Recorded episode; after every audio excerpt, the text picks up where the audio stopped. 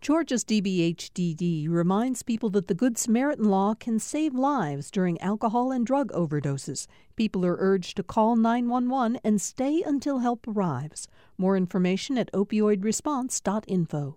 Thanks for listening to the Political Rewind podcast. Be sure to like and follow us and rate us on Apple, Spotify, or wherever you get your podcasts.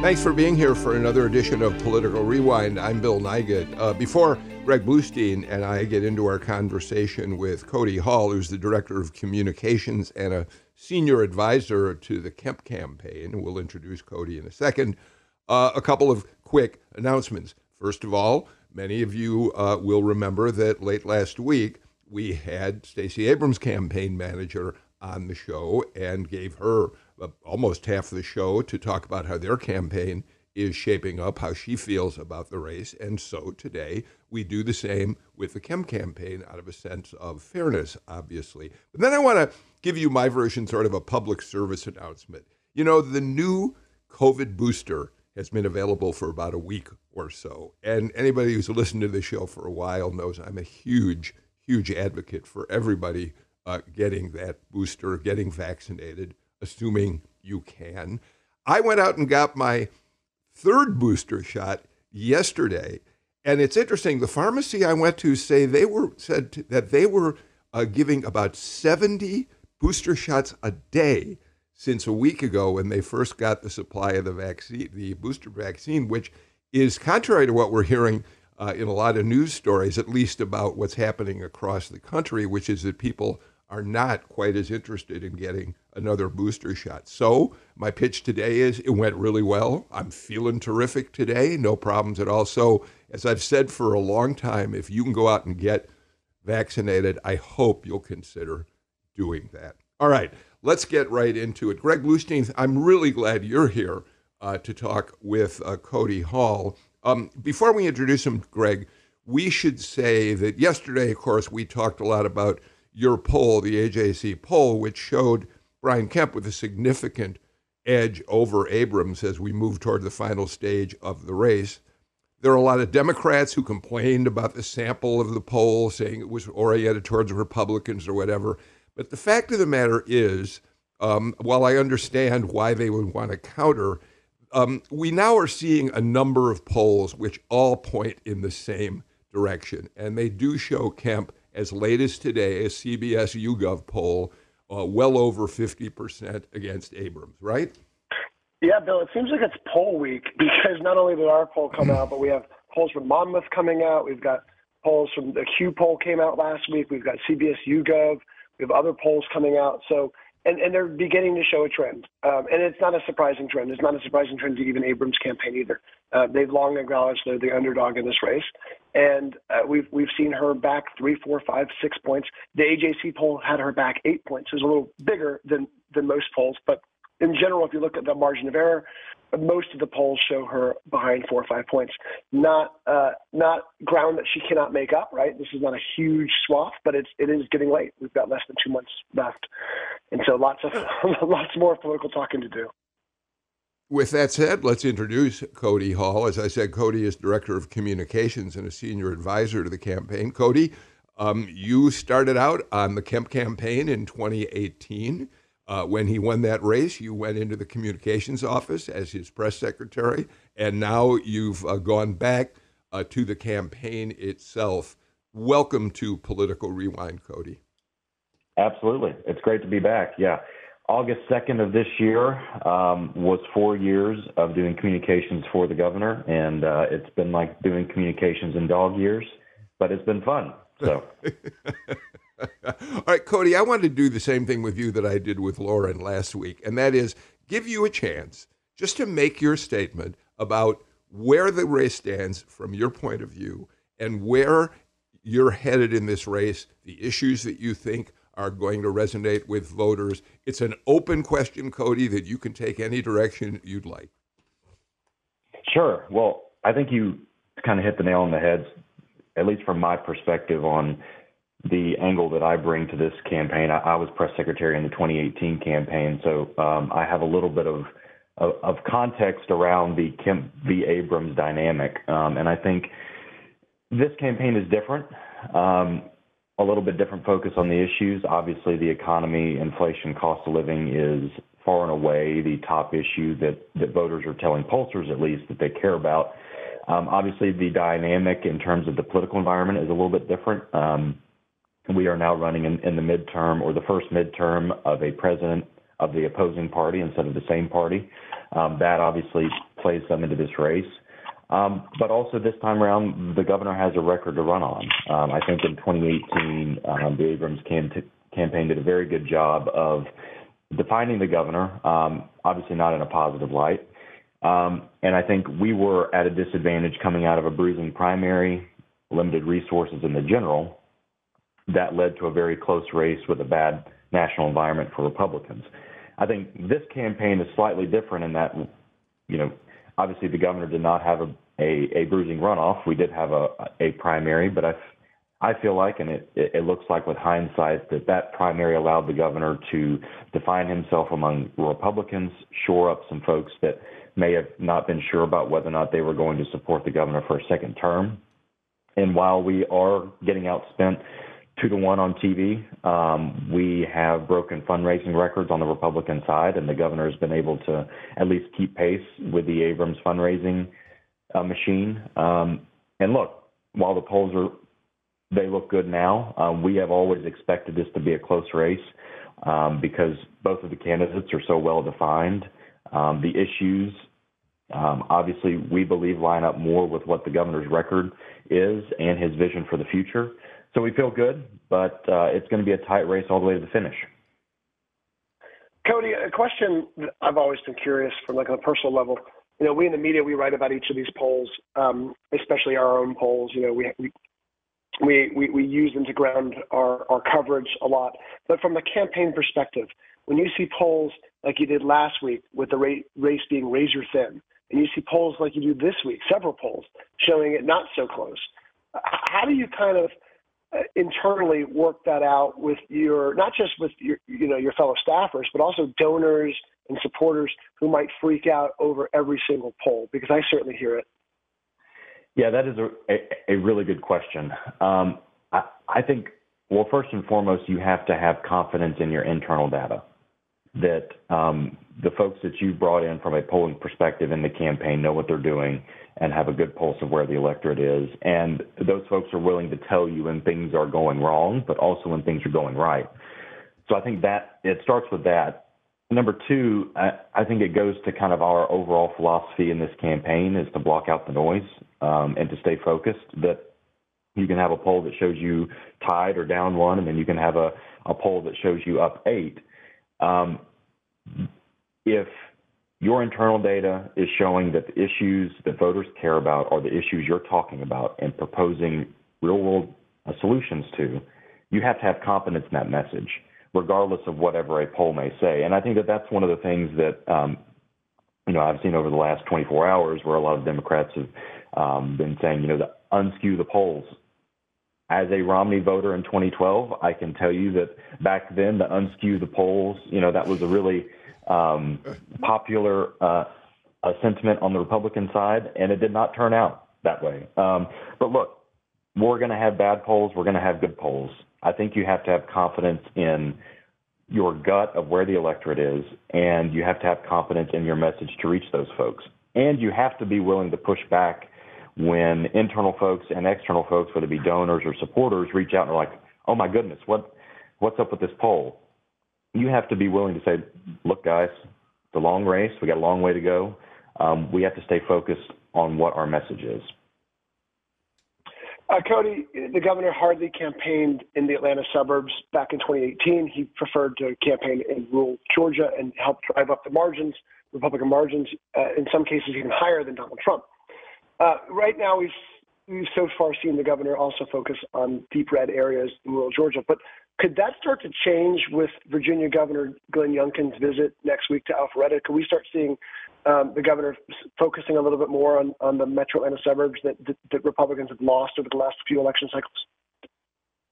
Yeah, I, I, think even in the last four years, the governor has spent a lot of time in Metro Atlanta and the metro communities outside of Atlanta, Augusta, Savannah, Columbus, Macon, um, and I think that he has done a really good job and put in the work, him and the entire family, of going out to these areas, meeting folks where they are, whether it's job announcements or just touring the local college, university. He's done a lot of that over the last four years.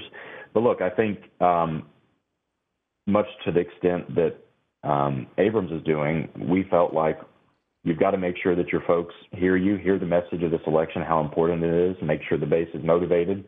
Um, but yeah, we are absolutely going to spend time in Metro Atlanta. Um, we, as you mentioned, we have Governor Youngkin coming to Alpharetta next week. Um, we're going to be spending a lot more time there. Um, but I think it's also, you know, the governor's holding events that may not necessarily be public campaign bus stop events in Metro Atlanta. So yes, you'll see more of that. Um, but look, we also have to fight this campaign on the airways and the mailboxes um, on the ground, and we're going to continue to do that in Metro Atlanta. And I feel good that the dynamic of this race is much better for us in those areas than it was in 2018. Um, so we're going to continue to lean into that.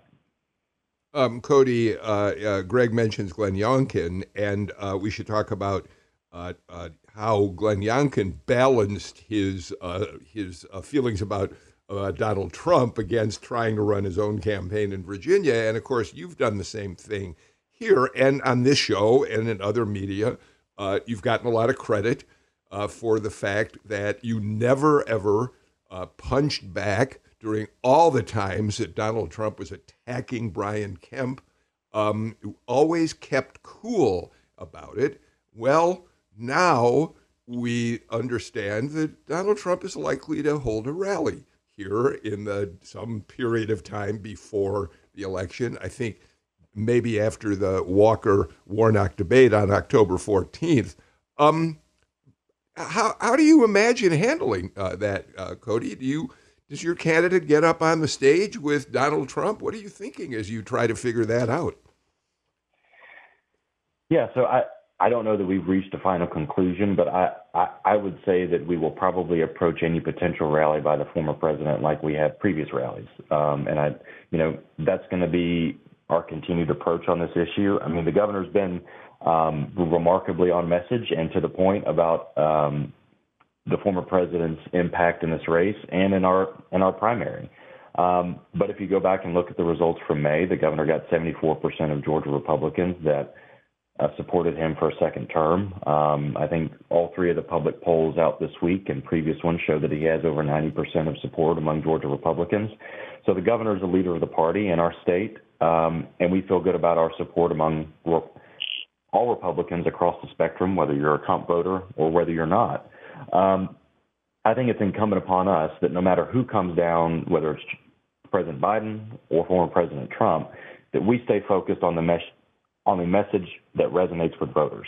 Because at, at the end of the day, voters are not interested in hearing politicians go back and forth at each other about who's right, who's wrong, or you know who has the right on any issue. They want to hear what you are doing for them because right now they're hurting at the grocery store, they're hurting at the gas pump, they're hurting when they pay rent, and they want to know how their leaders are actually doing things that impact their lives, not squabbling back and forth.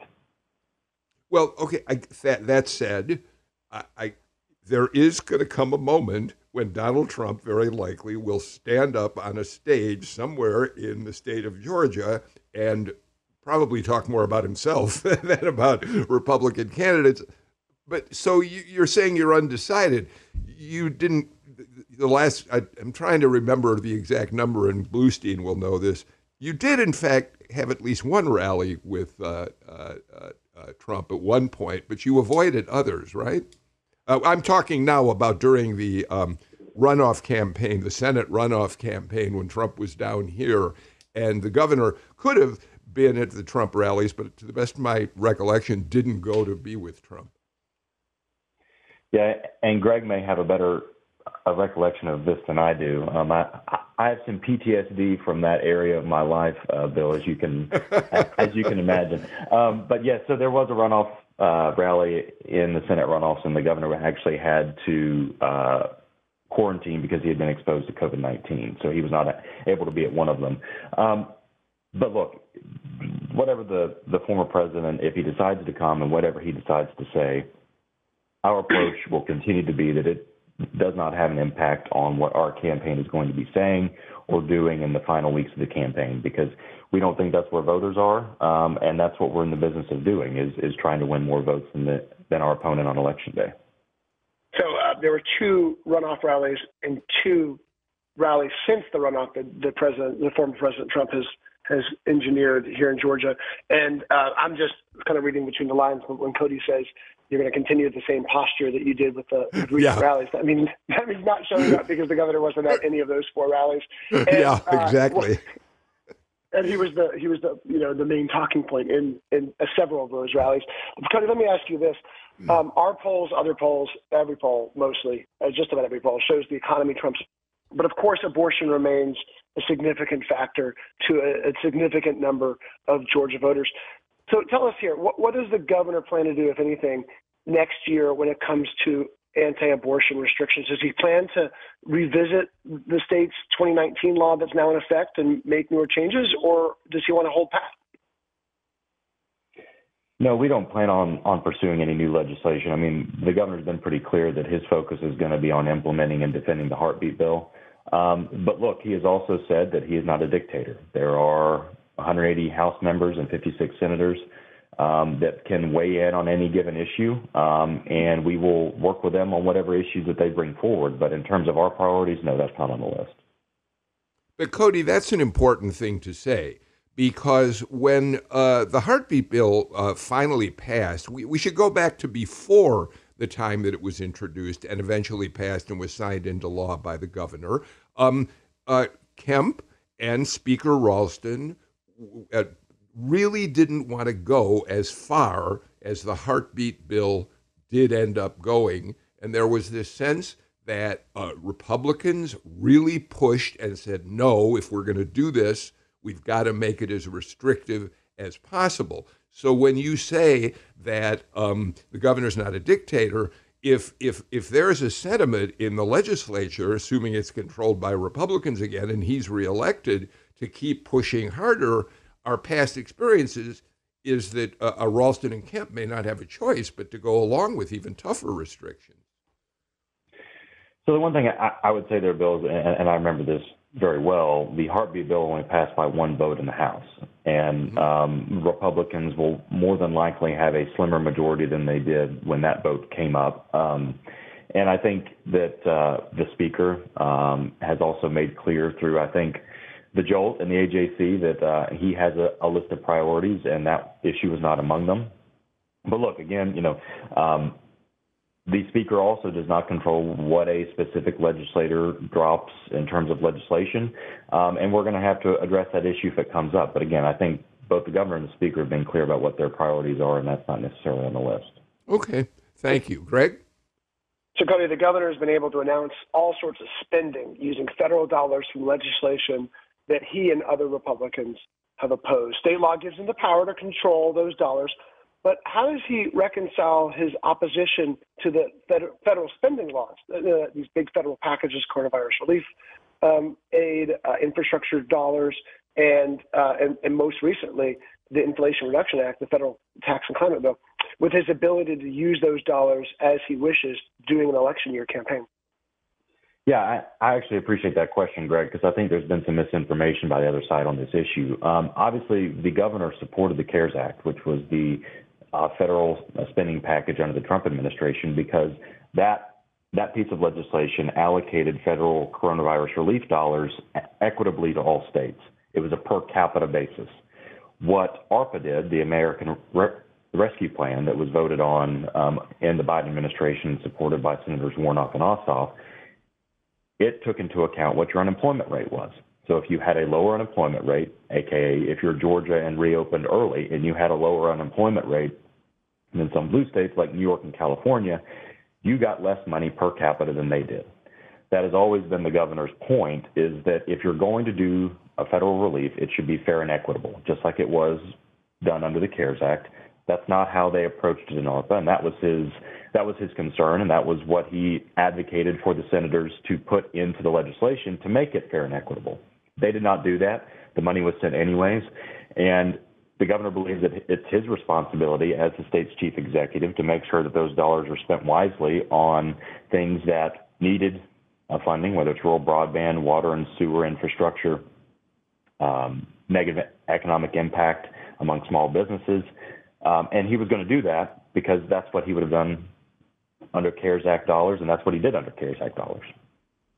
Uh, but we should point out that uh, money that was appropriated during the Biden administration, which every Republican in Georgia's congressional delegation voted against, is now being distributed and has been distributed to congressional districts where Republicans were opposed to the spending in the first place, right? Yeah, and I think I don't want to speak for the Republican delegation, but I think that a lot of their concerns were along the lines of what the governor's concerns were. That if you're going to do federal relief, it should be fair and equitable, and New York and California should not be given more dollars just because they have a, hun- a higher unemployment rate when compared to Georgia. All right, let me um, let me give you a chance to uh, think about how the opposition is uh, framing their campaign, and ask you um, whether what you're seeing in focus groups and internal polling uh, uh, either uh, supports or argues against their position. So, what I mean by that is we know that Abrams, once again, um, is arguing for a full expansion of Medicaid and uh, thinks that, that, that your uh, boss uh, has made a mistake by the limited expansion that doesn't reach as many people. Um, they are arguing that uh, the gun laws passed uh, in the last years uh, during your tenure, the proliferation of guns is a big issue that's contributing to violence. W- when you look at how your, like I said, your internal polling, your focus groups see those kinds of issues, how resonant are those issues? Look, I think our internal data, um, by and large, matches up with a lot of what you've seen publicly over the last 48 hours, where inflation, cost of living is by and, large the top issue for voters. But I think that, that what you're seeing is that the Abrams campaign realizes that they have a base problem, which is why they are focusing on these issues that activate and motivate the Democratic base. And I think if you look at some of these public pollings, you will see why they are concerned. Um, I think you had Rick Dent um, on the show a while ago, and he said that for Democrats in Georgia, they have the 30 30 rule that the overall electorate needs to be at least 30% black, and that for a Democrat to win statewide, they have to win 30% of the white vote. Well, there's a couple issues for the Abrams campaign in the latest public polling. She is below 30% in all three of the public polls among the black vote. Um, she's at 24, 26, and 28 in those polls, while the governor is at double digits among black voters at 10, 13, and 14 percent. So I think what you're seeing is, and she's also not winning quite 30 percent of the white vote. So I, I think what you're seeing is they're having problems winning over the white Democrats that usually support them, but that they're also having problems with black voters that have not come home completely. So that's why I think they're focusing on these voters, and it's probably smart. But I think that's also why we are focusing on the top issue people care about the economy, jobs, and inflation. So, uh, Greg, I want to give you another chance. Before I do, um, first of all, Cody, thanks for listening to the show. But I also want to point out that on our show yesterday, when we talked about the AJC polling that shows Abrams still only drawing about 80% of the black vote, um, Andra Gillespie said she fully expects that black voters will come home on by election day and probably push up substantially that 80% number, which has to happen if she has any chance of winning. Greg? Yeah, well, 80% sounds like a lot. Yeah, she needs to be more like 90, 95. And 10% of those black voters um, were undecided. but another 10% were going to Kemp. And even getting double digits for Republican is, is somewhat of a victory. Um, Cody, uh, I'm not exaggerating by saying Stacey Abrams has put out 100 policies, right? She has put out um, policies ranging from climate change to education to the economy uh, to affordable housing, all sorts of issues that, that in, in, in, the case of affordable housing, rarely gets talked about in statewide campaigns. Governor Kemp has only issued a few second term specific policy agendas when it comes to tax rebates and educational issues. When do you think we'll hear more specifics on what the governor would do in a second term if he's elected in November? Well, look, I, I think you'll hear more on economic development and then public safety from us. But I think the reason why you're seeing so many different policy issues from the Abrams campaign is that um, at the end of the day, she may want to be governor, but eventually she wants to be president. And in order to do that, you have to show a wide variety of Democratic voters that you care about a lot of different issues that their primary electorate cares about. Look, I think we have a fundamental disagreement between our two campaigns about what this overall election is going to be about. We believe that it is going to be about inflation, cost of living, jobs, and the economy. And that whenever um, we are being outspent, you have to use your resources in the most effective way possible, which means directly targeting those folks and talking about the issue they care about. Um, she has a lot more money. Look, uh, to put a finer point on it, she raised $22 million in two months over the summer. If you go back to 2018, our entire general election budget was 22 million. So she has a lot more money to tell a lot more folks about all the things that she's for.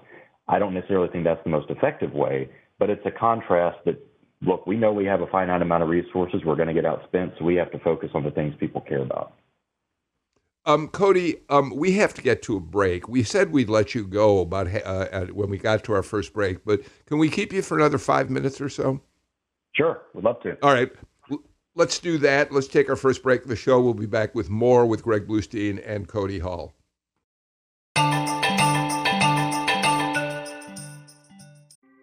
Thanks for listening to Political Rewind. If you like this show, you'll also like Georgia Today.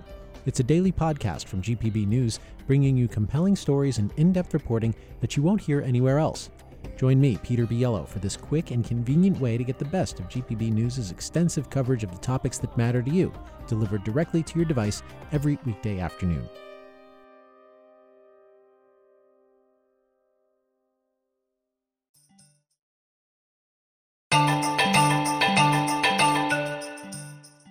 The, AJ, the AJC's Greg Bluestein and I are talking to uh, Cody Hall, who is the commu- Director of Communications and a Senior Advisor to the Kemp Campaign. Just as last week, uh, we talked to Lauren Groh-Wargo, the uh, campaign manager for Stacey Abrams. Uh, Bluestein, I do have to point out that we knew it would happen, but Cody Hall was able, in answer to one of your questions, to sneak in the notion that, well, you know, she wants to run for president someday.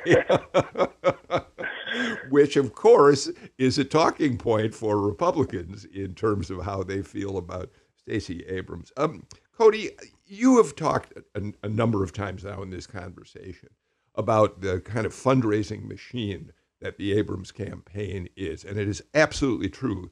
They are able to raise astonishing amounts of money.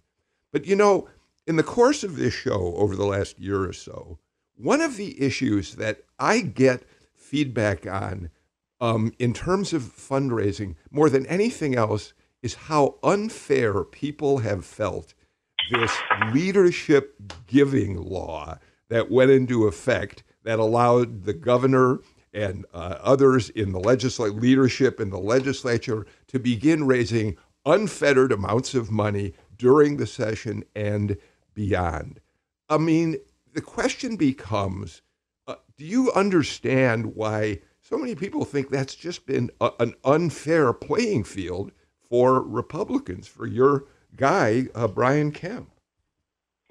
Well, uh, I would start off kind of how I ended the last answer is that um, once uh, Stacey Abrams was allowed by the state uh, statute to have a leadership committee, she made full use of it. I mean, twenty-two dollars or twenty-two million dollars in two months, um, million dollar checks. Um, she made up a lot of ground and, and, and then some, and is now outspending us. I, I would say to folks concerned about money in politics to make the point that I believe that a leadership committee is actually a much better way of doing it than a C4, which is a, a political action committee where the donors don't have to be disclosed. A leadership committee, they have to disclose their donors every quarter, just like a campaign does.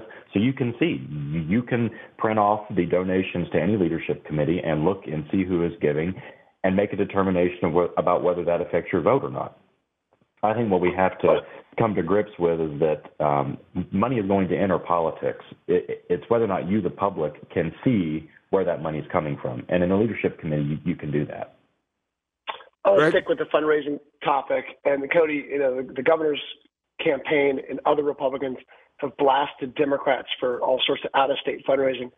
But is it kind of a moot point at this point? Because we saw in 2020 and 2021 the runoffs almost a billion dollars was spent, most of it from raised from out of state, from Democrats and Republicans. Republicans talked about a 50 state strategy.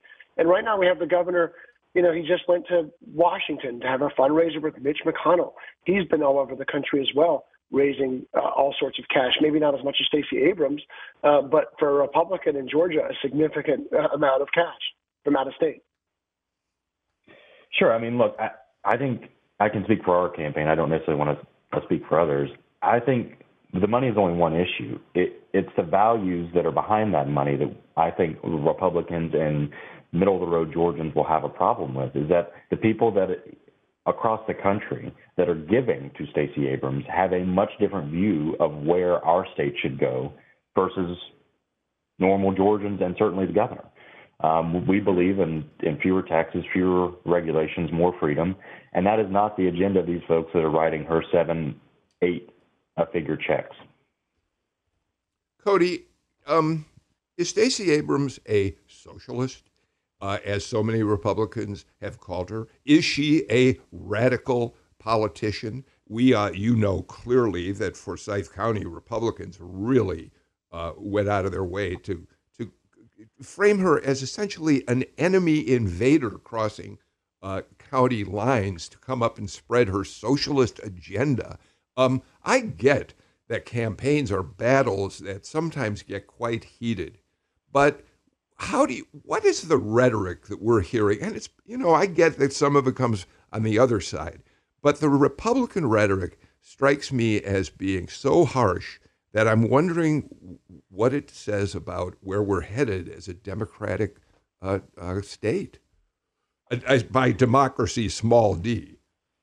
Sure. So, I mean, I, I, am more than happy to answer for any rhetoric our campaign uses. And I think when we say radical agenda or extreme agenda for Georgia, um, we can back that up pretty easily based on her, her past policy positions, what she said on TV, um, and whether or not that may be different than what she's campaigning on now because she's running for governor. Um, so, look, I, I think that um, if you look at what she has said about the governor, what the governor has said about her, and vice versa with the campaigns, we have stick, and I think our campaign has stuck to the policy issues of we believe it's an extreme agenda to defund the police, eliminate cash bail, or, or some of these other things that we have hit her on in paid advertising. Wait, um, do, do you really think that Stacey Abrams is? Pl- did you?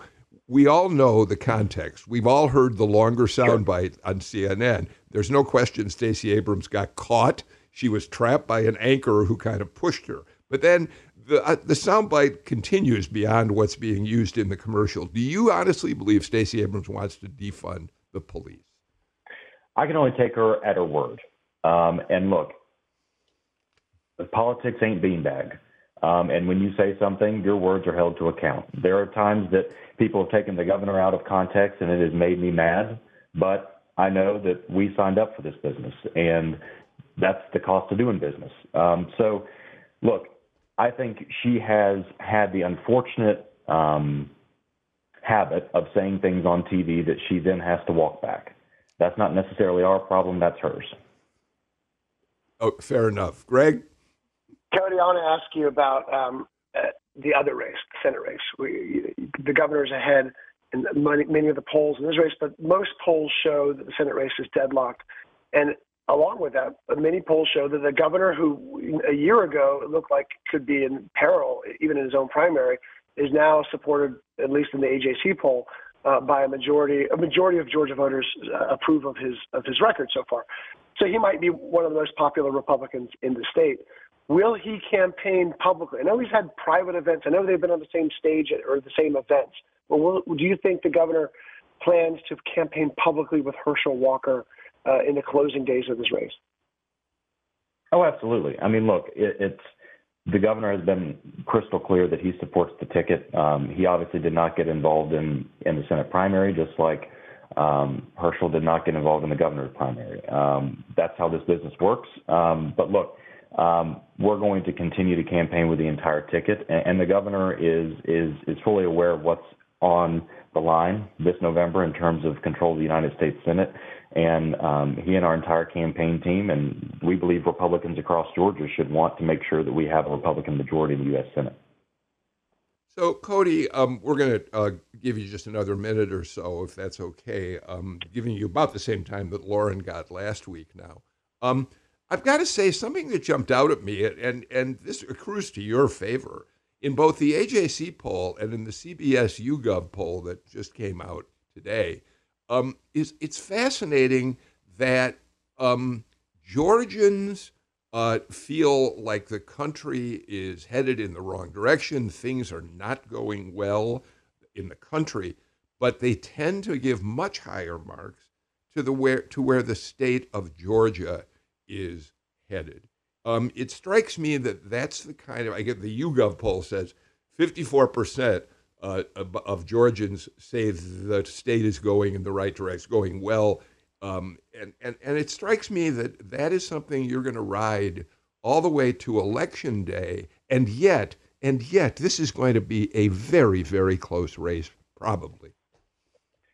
Yeah, absolutely. I mean, look, I think not only the Georgia right direction, wrong track number is positive, but then I think if you also look at the uh, fave unfave numbers of both the governor and Abrams, I think we have a lot of reason to be confident, but also um, making sure that we work hard to make sure that result shows up on election day, um, whether it's over 50% of people approve of the, the job the governor is doing, while the horse race number the head-to-head, whether you would vote for Kemp or Abrams, may not be reaching that fave unfave number yet.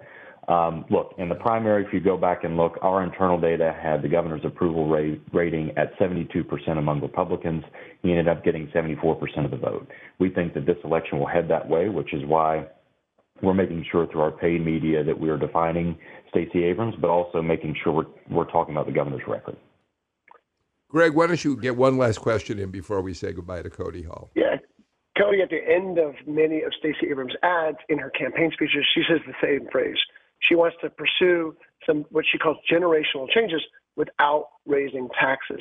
Your argument, one that you made again today, is that she plans to raise taxes. She is plainly saying she does not plan to raise taxes. Where's the proof? Where's the rub here? Sure. So I would say to go back and look at her record when she was not running for governor. Um, in 2008, she wrote an op-ed um, during the middle of the, the Great Recession talking about how Georgians needed to get real about taxation because taxes may not be fun, but they are necessary. Um, in the 2017, or um, excuse me, 2018 primary, WSD primary between her and Stacey Evans, she said that the idea of tax cuts are a false idea. Um, she has been very open throughout her career in the state legislature that she was good with taxes as long as the taxes went to the programs that she was for. Um, and look, I don't think there's any way that she can promise over $2 billion in new spending without raising taxes.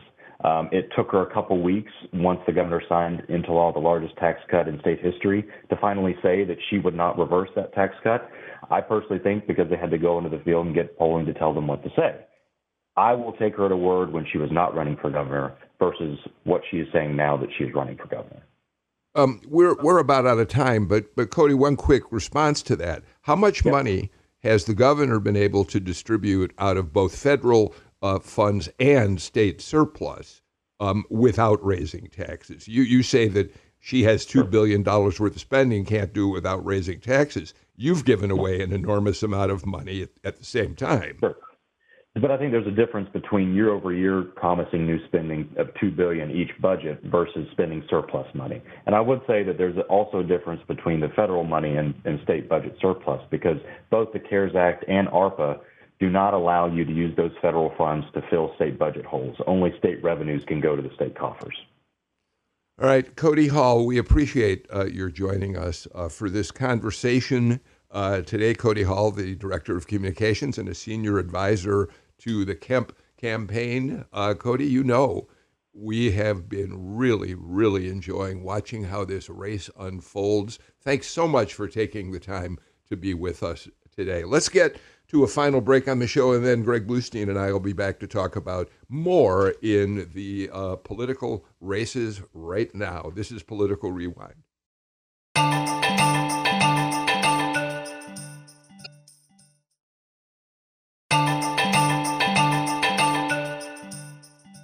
Remember today's Political Rewind newsletter day. If you're not a subscriber and want to get it delivered to your inbox on Wednesday afternoons, just go to gpb.org slash newsletters and uh, you can join our uh, weekly newsletter. So, Greg, your thoughts about our conversation with Cody Hall? Well, it's really it's really interesting. There's a lot of the questions that we've we've kind of litigated on the campaign trail and our coverage. I was particularly um, interested in their response about campaigning with Herschel Walker because you know we we know they've been at events together. We have not seen them on the same campaign stage, and right now. Uh, you know, there, there are many Republicans who believe that it's Governor Kemp who can pull Herschel Walker across the finish line uh, because there are still so many split ticket voters. And there's this belief that a lot of those voters will quote unquote go home, right? That they'll they'll end up going back to their respective camps, and that those camp supporters who are backing Warnock will end up backing Walker, even if they're holding their nose to dip. But I see it everywhere. I see these split ticket voters. I went out door knocking uh, for a story that we published earlier this week with some Republican canvassers, and you know, almost immediately we hit a home where one of the voters just told these these these young polite canvassers, "Hey, I'm not voting down ticket Republican. I'm voting Republican in every race but Herschel Walker's. I cannot vote for him." So um, it, it, might take the governor um, to help uh, drive up some of Herschel Walker's numbers a little bit. Um, let's go to the abortion uh, issue for a couple of minutes because you just in the AJC poll. Uh, which you started uh, uh, rolling out yesterday, and where you told us in the horse race that you know uh, uh, Brian Kemp is well ahead of Stacey, an eight point difference in between the two. But you also learned in in polling that abortion does not appear to be as mobilizing an issue as Democrats hope it will be. Talk about that a little bit. Yeah, it's a mixed bag. This is really surprising.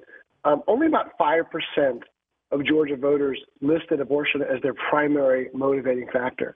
Uh, I it might be because, and that's that's a drop off from our last poll. It might be because we had more issues in this poll. It also might be because many Democrats listed preserving our democracy, protecting our democracy, um, as uh, as one of their top issues too. But either way, our poll shows there's still a significant number of voters who are motivated by that issue, and there is uh, at least a fifth of voters who say that it is their uh, protecting abortion rights would more likely encourage them to vote for a certain candidate. Now, those tend to be overwhelmingly Democrats, right?